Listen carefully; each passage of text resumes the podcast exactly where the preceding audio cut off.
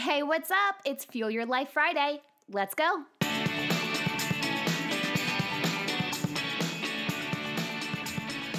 Last week, we learned what an energy vortex is, and we're continuing on that flow as all of the locations we discussed today are natural energy vortices.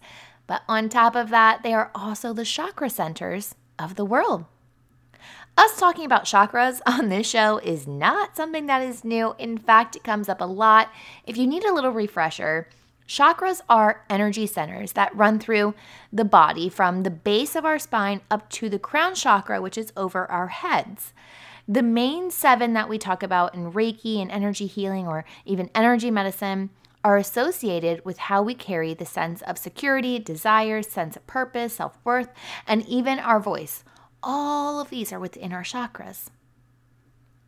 The chakra system goes back to the Hindu texts, the Vedas, from the second millennium BCE. This definitely is not quote unquote new age um, or even new information, but it may be new to your awareness. What I've come to learn is that these chakras just aren't in the physical body. The planet Earth has them too. So, we're going to go through these starting from the root chakra and work our way up to the crown as we discuss the earth chakras. So, starting with number one, the root chakra, which is located at the base of your spine, this is really what grounds us. When we're out of balance, we feel unsafe. The root chakra of the earth is wildly believed to be located at Mount Shasta in Northern California. Mount Shasta is still an active volcano, but it is known for its breathtaking natural beauty and its powerful spiritual and mystical presence. Number two, we have the sacral chakra. This is located in the pubic or genital area. It governs our emotions, creativity, adventure, and really just that ability to love life. So, when this is out of balance, we experience more fear and overwhelm. Our sacral chakra lies at Lake Titicaca which is intersected through the middle of the Peruvian and Bolivian border. The lake is home to Isla de Sol, or Island of the Sun, a Bolivian island that was once home to the Incas and is considered to be a very sacred lake. The solar plexus, number three, is deep seated in confidence. It is located in our stomach area, and our solar plexus chakra is a dual chakra said to be two ginormous rock foundations called the Uluru and the Kata Tjuta in the Australian desert. Within the Aboriginal group's ancient creation stories, these rock formations carry a significant meaning. But that leads us to number four, the heart chakra. The heart chakra, of course, deals with love and healing. So, my research leads me to find that both love and will are represented. Glastonbury and Shaftesbury, both in England, have long been believed to represent the joining together of the ideas of love, Glastonbury, and will, Shaftesbury.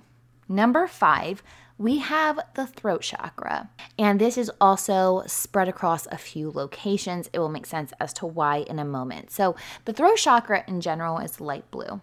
But what our throat is responsible for is projecting truth, both our internal truth that we project to ourselves and our and our outwardly truth that we express to others. This is where we really find the confidence to speak our truth and express creativity freely and not ha- seek the approval of others. But when we're in balance, we really value that truth.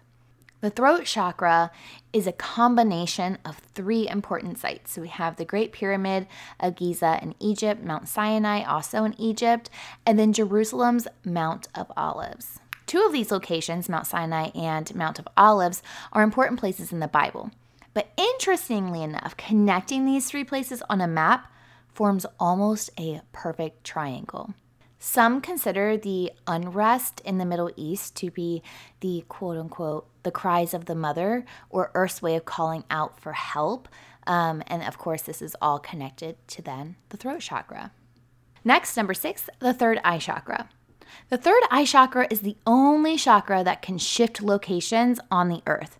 This is supposedly due to the rotation of the earth and on its axis. The chakra is believed to move with every new age.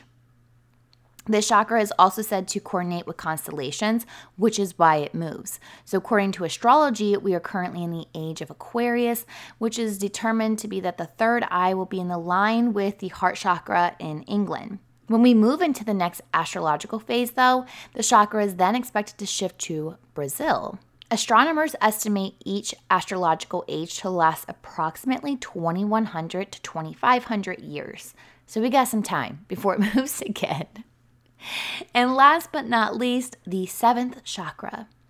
Now, the seventh chakra, the crown chakra, it's purple and it sits above the head like a crown.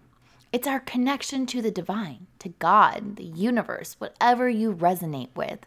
It's where we feel connected to the cosmos. We're open to seeing signs and finding meaning in seemingly random things, right? This is really just where we feel connected to the universe. The crown of the Himalayas, Mount Kailash, serves as the crown chakra.